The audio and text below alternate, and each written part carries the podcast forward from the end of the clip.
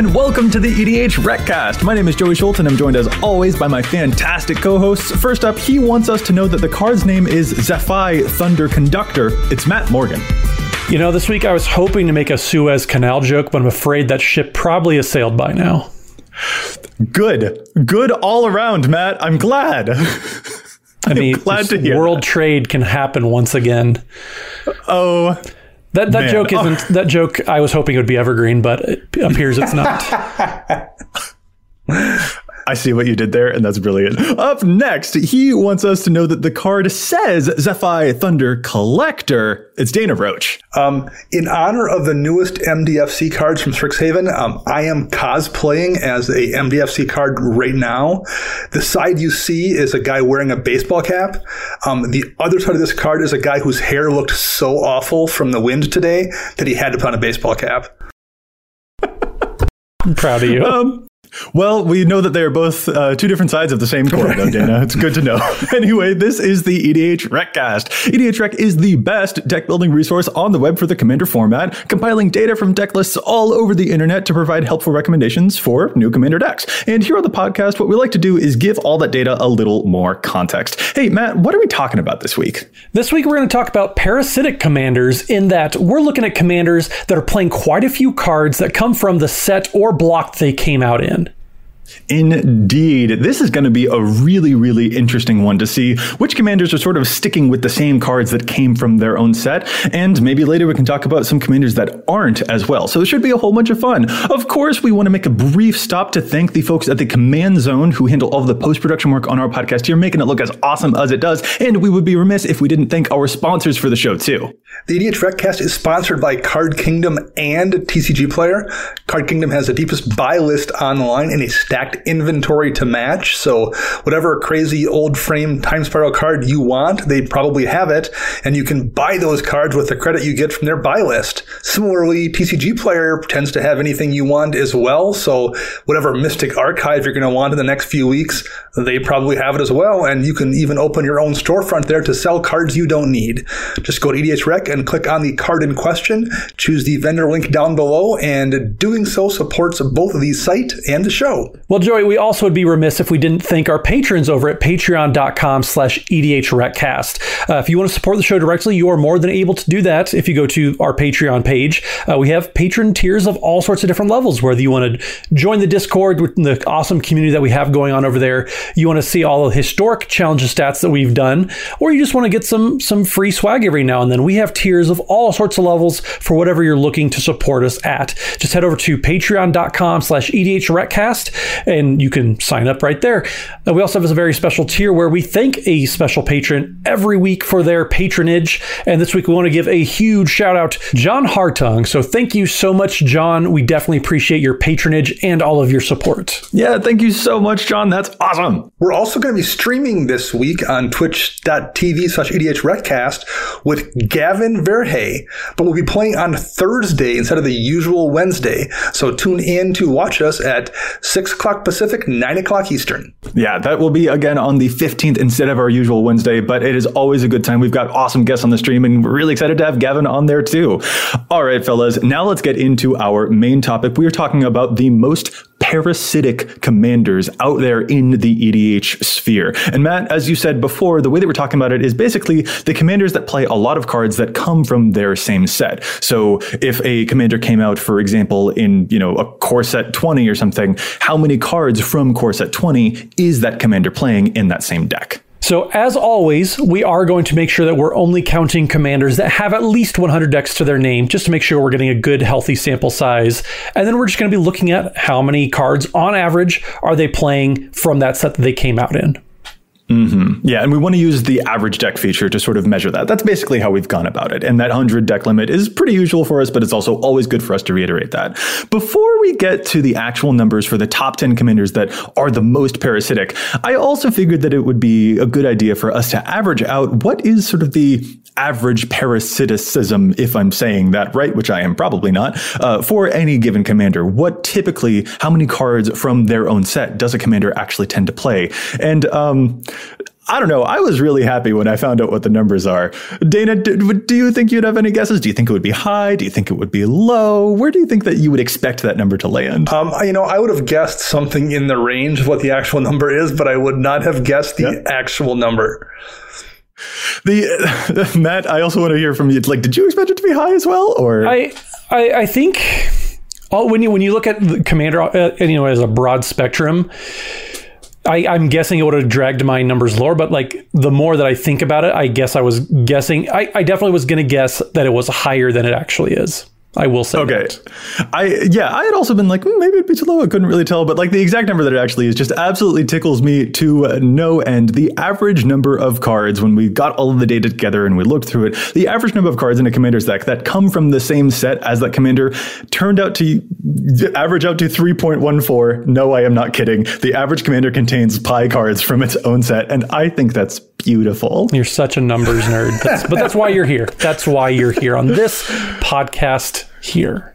Yeah. And we also took the median, and that turned out to be three. So, yeah, the typical commander runs an average of about three, sometimes more uh, cards that also came, that also originated from that same set as the commander, which is pretty interesting. So, now let's get into the actual, the top 10, the commanders that are playing a lot more than that is, I guess, how we can say it. Let's go to those most parasitic commanders. Matt, start us off. Who's at number 10? So, number 10, the 10th most parasitic commander, as far as playing the most amount of cards from the set it came out in, is going to be Eutropia, twice favored from Theros Beyond Death. So, out of the 282 decks that we're currently seeing, they're playing 15 cards from Theros Beyond Death in there. And it makes sense, you know, when you consider Theros is a very enchantment heavy set, Eutropia does love casting a lot of enchantments. So, when you look at the deck, it makes a lot of sense. You, you get some of the Omen Omen cards, like you have the Omen of Nylea and Setessan Training, which both make sure that you trigger Eutropia's ability, and also you're getting some sort of benefit as well. So there's lots of different effects on enchantments, and Eutropia just happens to be capitalizing on those. So another interesting thing that jumps out to me here about Eutropia's numbers is also the high number of cards that we're seeing from Theros Beyond Death that she's playing. A lot of them tend to be enchantment creatures as well, which is totally unique to Theros Beyond Death, and of course to a previous Theros set as well, or Theros block, I should say. Um, but yeah, you've got stuff like Arasta of the Endless Web showing up, Destiny Spinner showing up in the typical Eutropia deck. So the fact that there's such a unique thing that Theros Beyond Death is able to bring is what allows Eutropia to have that type of, I think I'm going to say it again correctly, parasiticism. I may still be wrong about saying that. And this, I think, is very much a signpost to what we're going to be seeing moving forward, where the commanders that do have a lot of this parasiticism going on are doing so because something in their text box points them to something in that set that is synergistic. Well, I think to to mimic the parasiticism is a specificity. oh my God. I, I'm just trying to get as many multi-syllabic words into my sentences for this episode. But I was going to say the, the, the parasiticism, like how specific is that commander? Is it doing something very very specific like Eutropia is, where it's a bunch of enchantment focused stuff in an enchantment focused set? So that's why, and there's a very good reason why Eutropia and these other commanders are so parasitic because they're doing something fairly specific that got support in the set they came out in and I think also like also in only two of the colors that you would typically expect to see Enchantress in. Like we typically associate Enchantress to lean a bit more towards white and green as opposed to just blue and green. But like this is also a little bit more constrained as a commander, which means it might need to be a bit more constrained in what it's searching for potentially. Up next here at number nine, we have Averna, the Chaos Bloom, which is the three color elemental shaman. Uh, as you cascade, you may put a land card from among the exiled cards onto the battlefield tapped. So here we have a commander that is doing cascade things that's going to gain extra advantage from any cascade stuff you happen to do. So Averna has a parasitic score of 18, um, and of those 18 cards, 14 of those say cascade. Uh, the rest are land helpers and things that also interface with Averna's ability, um, but that's primarily what's happening here. There was quite a few cascade things showing up in Commander Legends that synergized very nicely with what Averna was doing right there on the card. Talk about constrained commanders. I feel like this one also has a ton of explanation because, frankly, there aren't actually that many cards that say Cascade on them.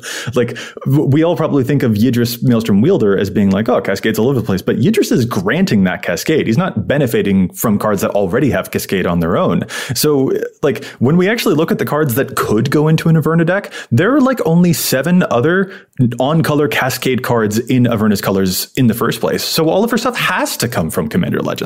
Yeah, I mean, this is a definition, I guess, of kind of a parasitic commander where it, it does what it does because of the cards in that set. And outside that set, you're just not going to see things that, that interact really well with what she's doing. Right. Yeah, you, you, you have to go back to Alara block, mm-hmm. which was the last time we really saw a whole lot of Cascade stuff. So it's not that it's not that Averna has to be playing only Commander Legends cards, but some of them are just so obscure and, and, and kind of hard to find at this point that people, you know, it's not really worth the effort of digging through to find these random Cascade cards in order to be triggering the ability. Right. She's going to be after those cards like, you know, even just a typical boarding party, which kind of sounds lackluster, is just a common that can cascade. But like she has limited options. There's Apex Devastator, sure, but the pool actually runs pretty thin. And Dana, when you had mentioned those 14 cards in her average deck that say cascade on them, some of them also include cards like Imoti, uh, which is a card that grants cascade because that's something that she needs. She can't rely just on the small pool of cards that already has them. So that's why we're seeing a whole bunch here for Averna to be a very parasiticisms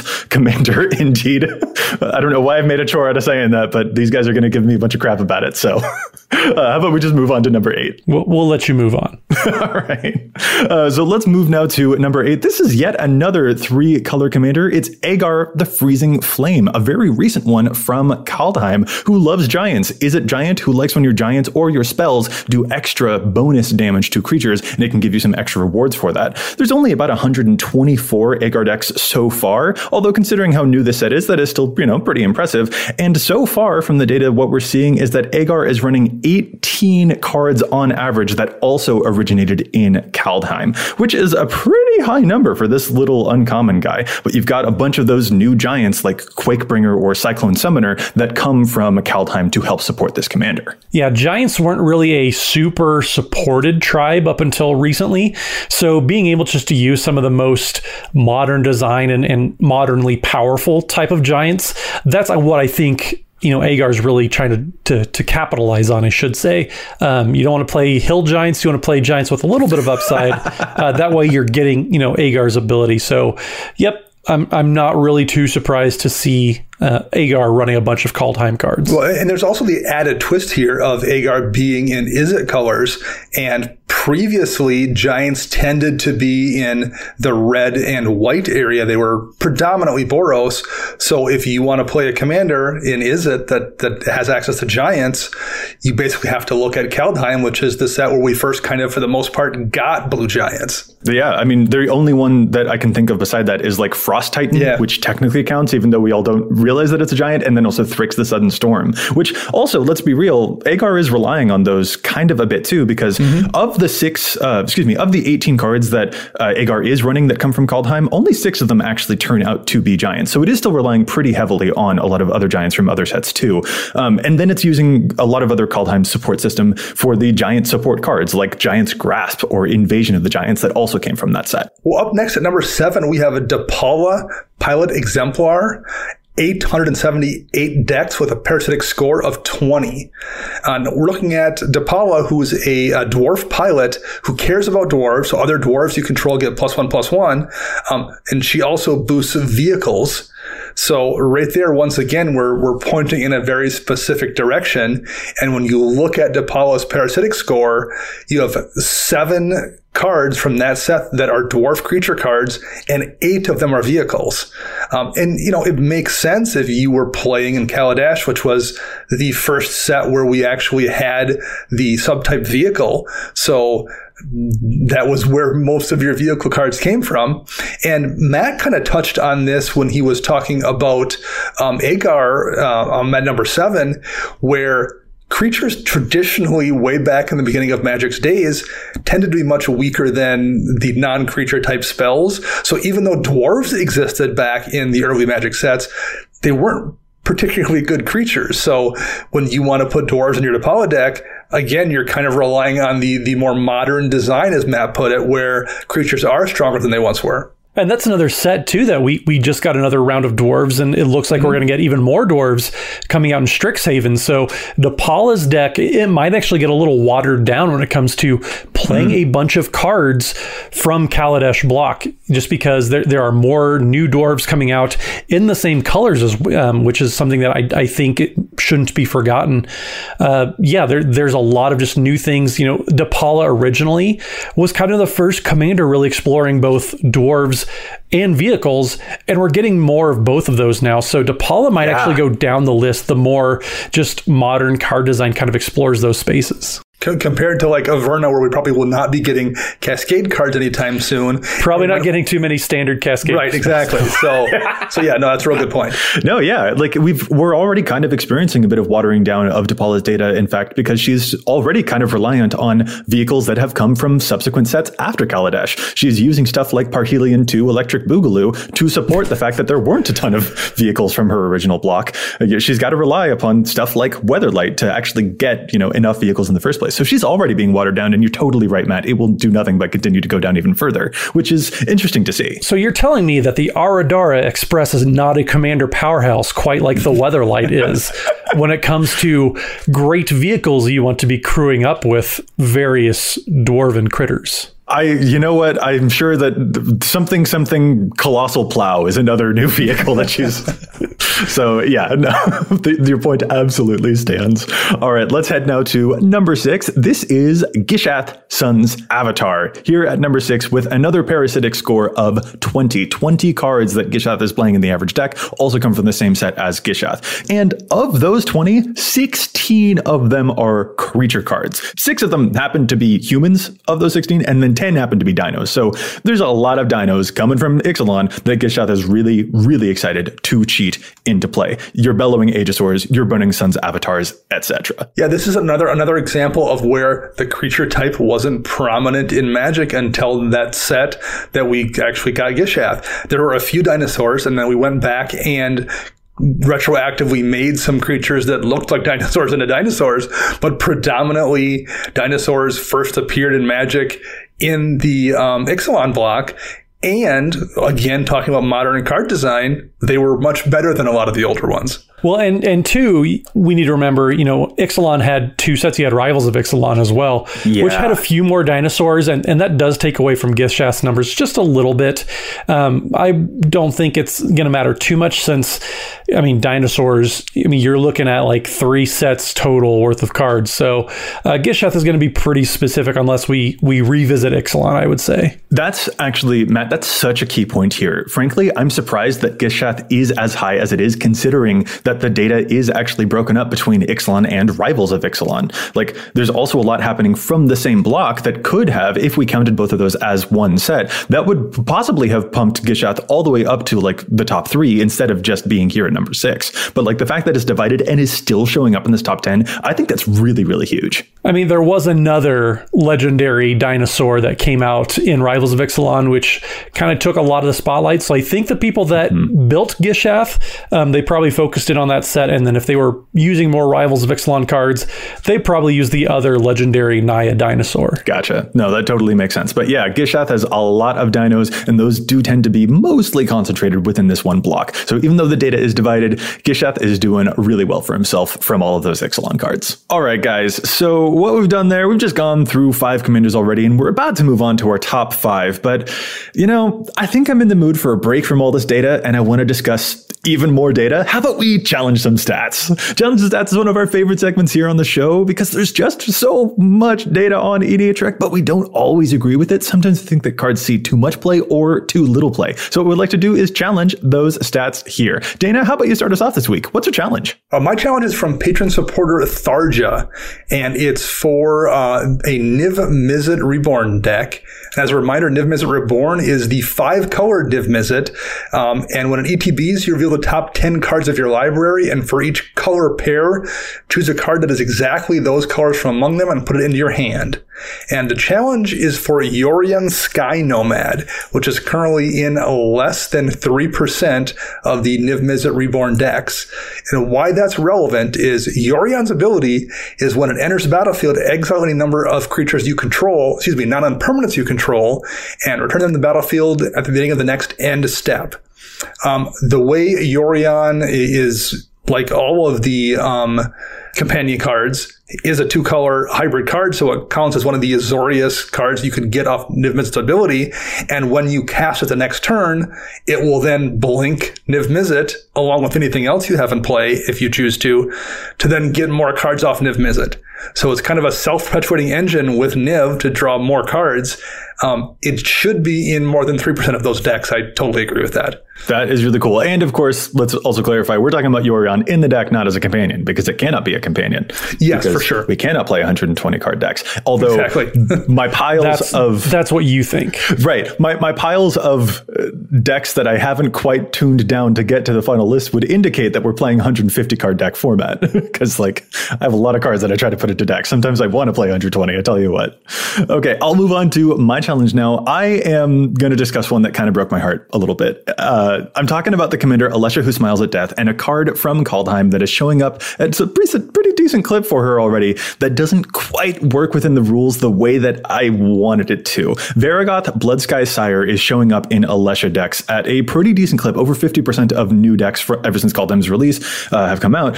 Over 50% of them are including this Varragoth. And Varragoth is a really cool card, a three mana, two, three demon rogue with Death Touch that has a boast ability. So if you've attacked with that card this turn, you can activate the boast ability, which is a tutor effect. And Alesha famously can bring tiny creatures with power two or less out of her graveyard tapped and attacking whenever she attacks if you pay that cost.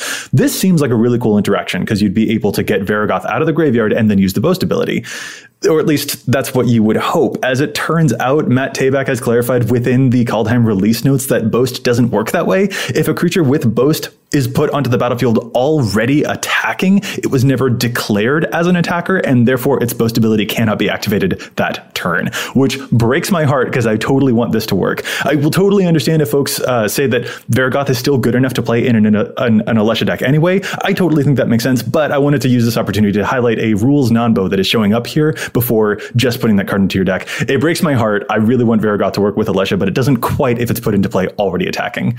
Sad face. Yeah, it's it's close but not quite. It's it's a horseshoes type of interaction. yeah, exactly. All right, Matt, let's round it up with yours. Let's let's cheer up. That one made me sad, but what do you got for us? So this week I got one. Uh, I picked it up from a certain article at this website. You may have heard of it, edhrec.com. There are articles there, you know, helping people contextualize data. It's kind of like a podcast that you have to read.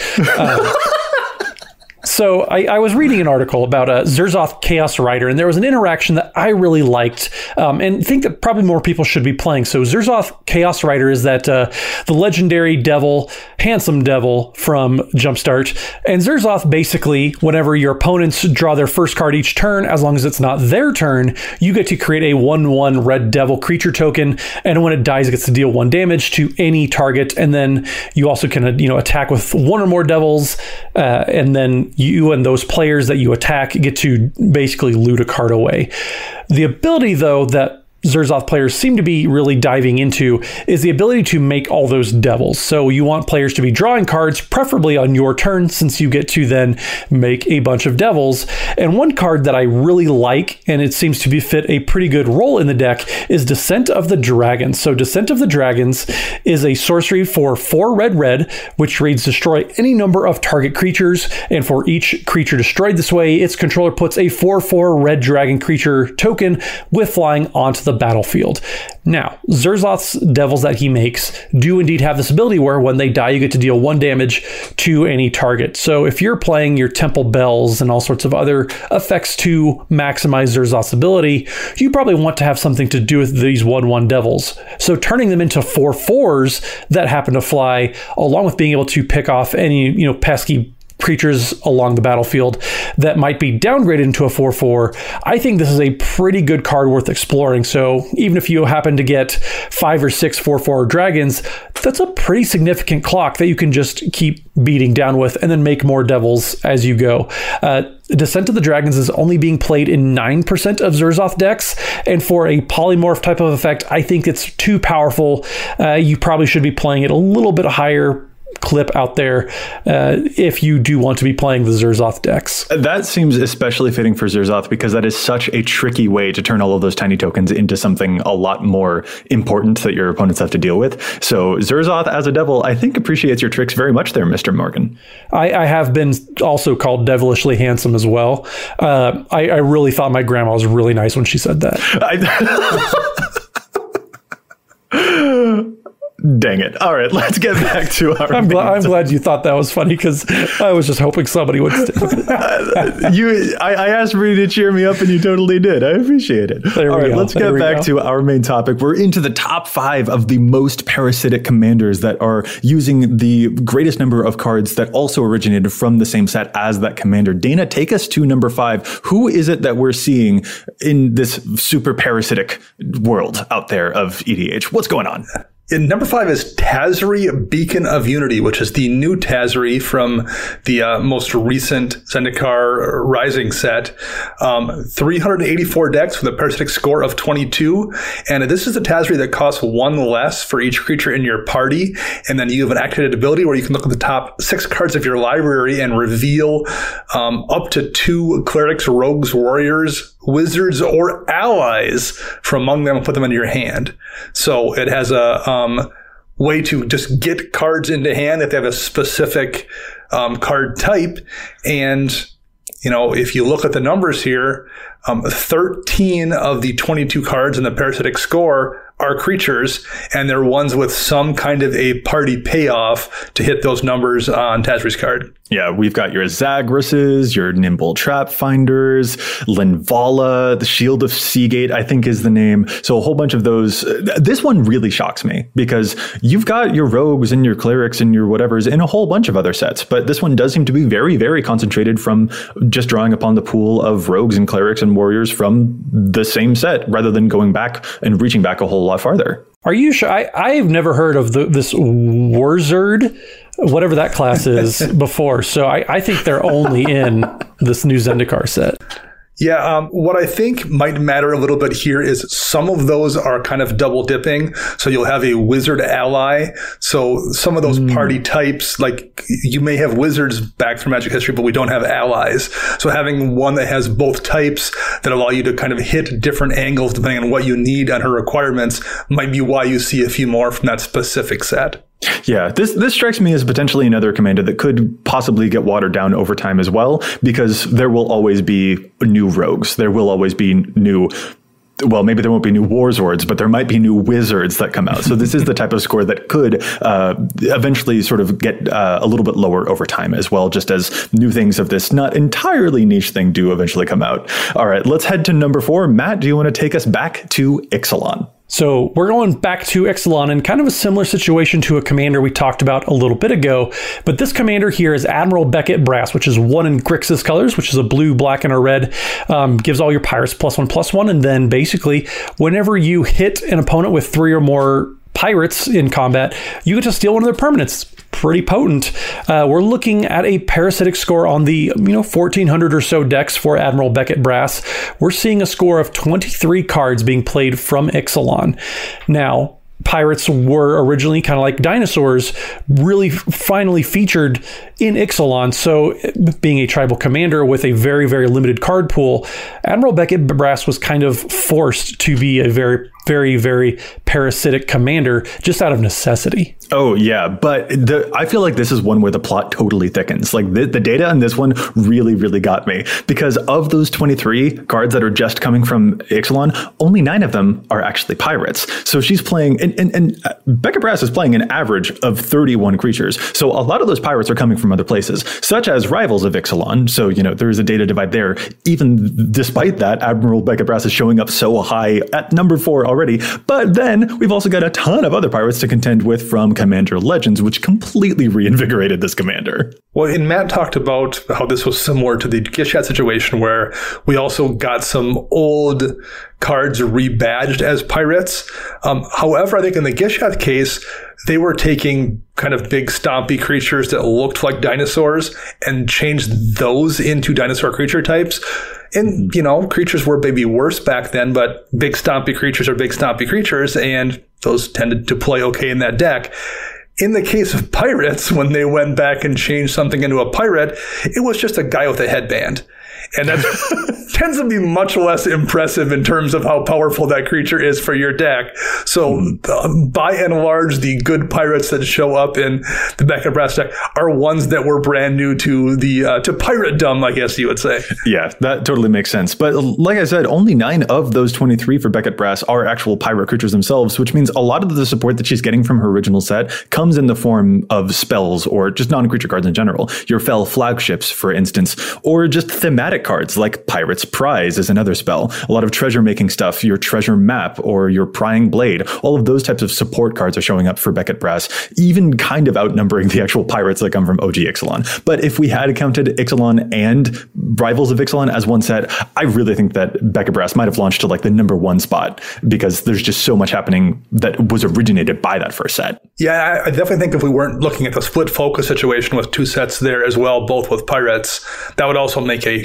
huge, huge difference. Ooh, you just said an interesting word there, Dana. Split. Um, I feel like that has something to do with the next commander on our list. Something about splitting. Uh, remind me a bit about that. What's at number three? Uh, number three is uh, Verazol, the Split Current.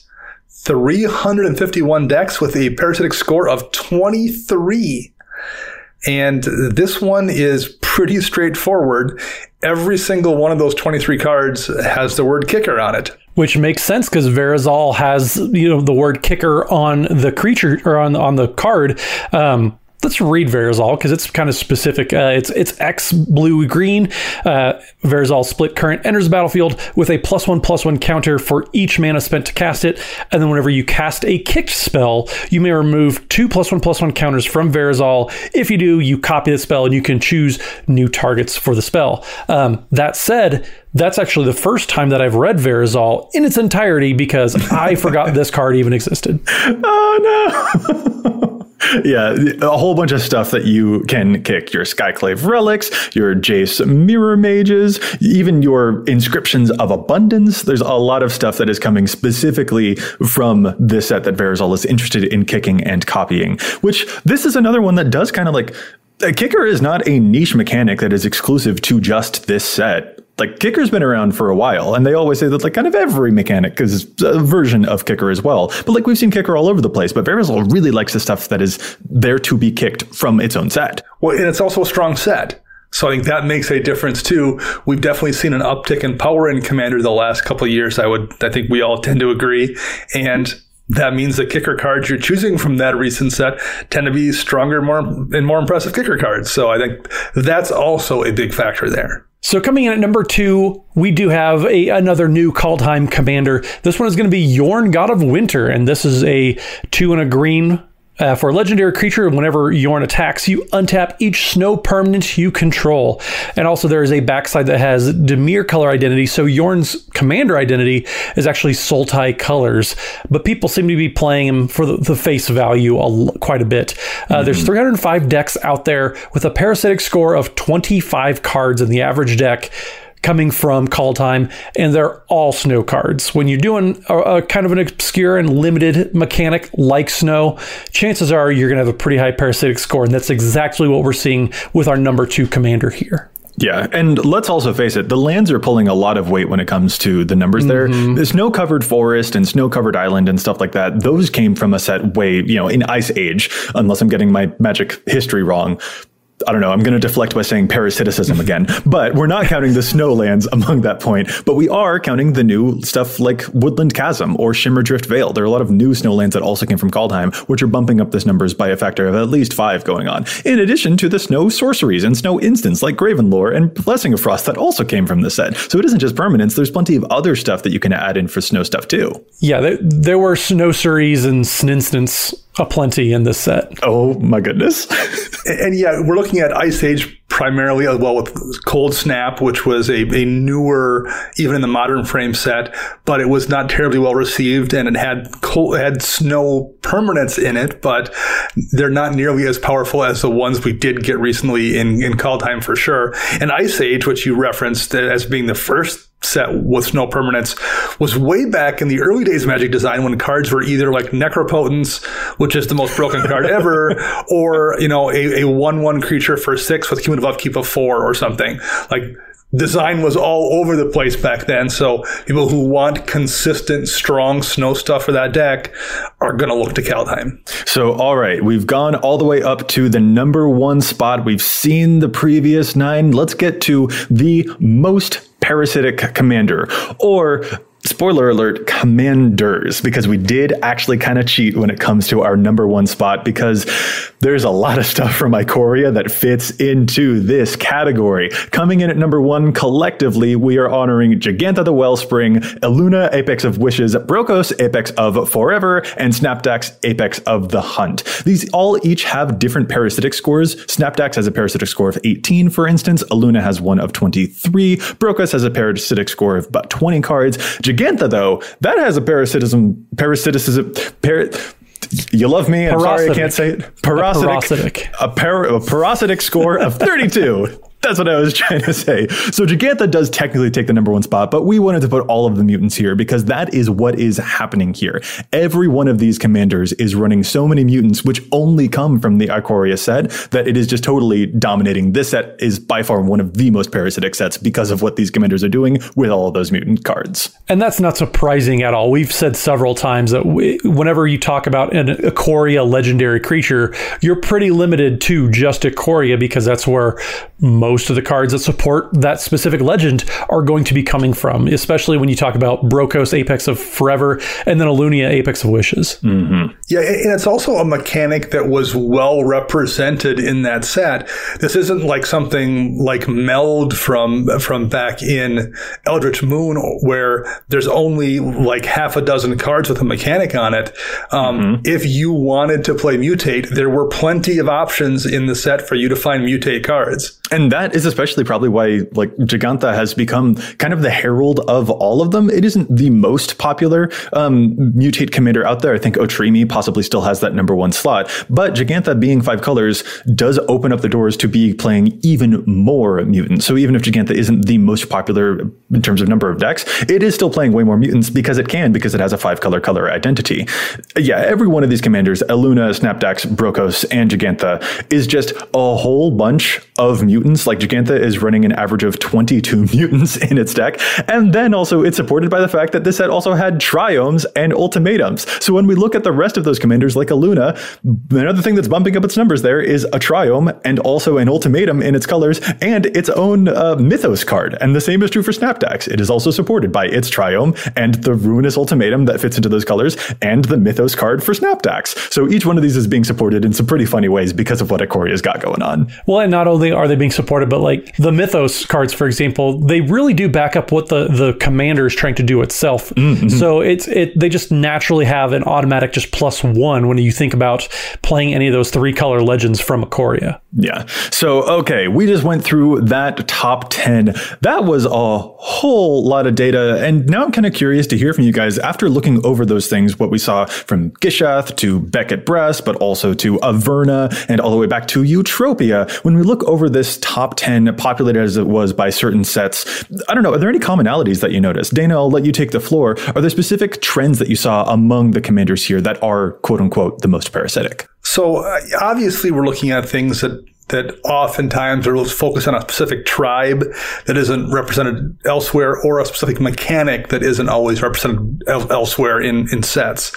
Um, I think maybe the, the most important thing to note here, or one of the more important ones, is these are also mechanics that tend to not get represented elsewhere in something that doesn't use those keywords. So, so for example, mm. landfall is a very popular mechanic, and it only has shown up in our three different trips to Zendikar, but there's no creatures on here from Zendikar that are parasitic towards the landfall mechanic from those sets, in part because creatures caring about lands coming into play or caring about lands in general show up all over the place. There's plenty of cards from actual like core sets that effectively have landfall but don't actually say landfall on the card.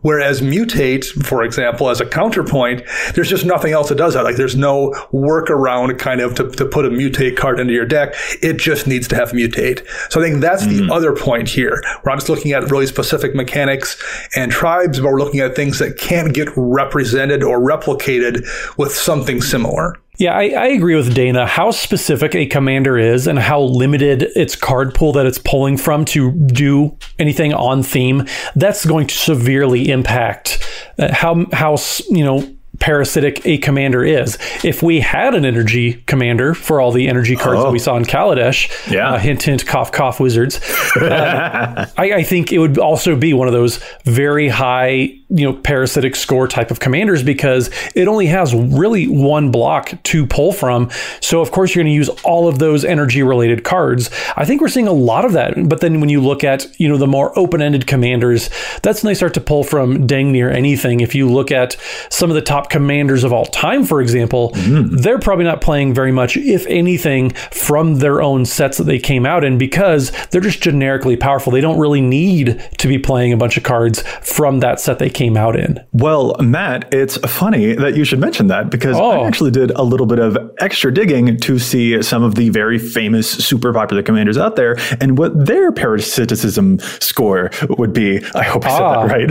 Ah, yes. um, I see that you also have seen the show notes that we are working yes. from on this episode. Parasiticism. Yes. So uh, let's go to some of those super famous commanders. I've got data here for Golos, Tireless Pilgrim, which is like the number one commander right now. It's so popular. I also put up some uh, stuff for Atraxa, Praetor's Voice as well, and Muldrotha and Kenrith. Each one of those has a really low parasiticism score. I don't know why I'm so addicted to saying that word. I'm sorry. Golos is only running one other card that also came out from its same set, and that card happens to be Field of the Dead because Golos really, really likes And then Muldrotha is only playing like two cards that came from its set, Dominaria. It's only playing Tatyova and the Eldest Reborn, which also originated from Dominaria. Each one of these only has a parasiticism score of two or of one. Like, you're right, Matt. These are so powerful that they don't need to stick their, to their own set because there's so much else that they can grab for instead. Well, and those are even kind of accidental parasiticism scores. Um, like, there's no necessary connection between Foot of the Dead or Golos. It just so happens that that is a good card, and it just so happens it was in the same set as Golos. Um, you really see it in Kenrith, where Arcane Signet is one of the two cards that right? are parasitic. That's just an accident. It's like Arcane Signet just happened to be released in that set, and it goes in a ton of decks, and it's in your Kenrith deck. Mm-hmm. And so Atraxa is another pretty interesting case there, actually, because Atraxa came from a precon, and that really limits what its parasitivity could be. and so Atraxa also only has a parasitic score of two, which uh, the cards that Atraxa is playing that came from its own original precon were Crystalline Crawler and Deepglow Skate. But to be clear, we're talking about the entire precon set there, not just its own original precon. So it is still just those two cards that show up. And I think the fact that that is a precon commander really affects what it, it could be parasitic with in the first place.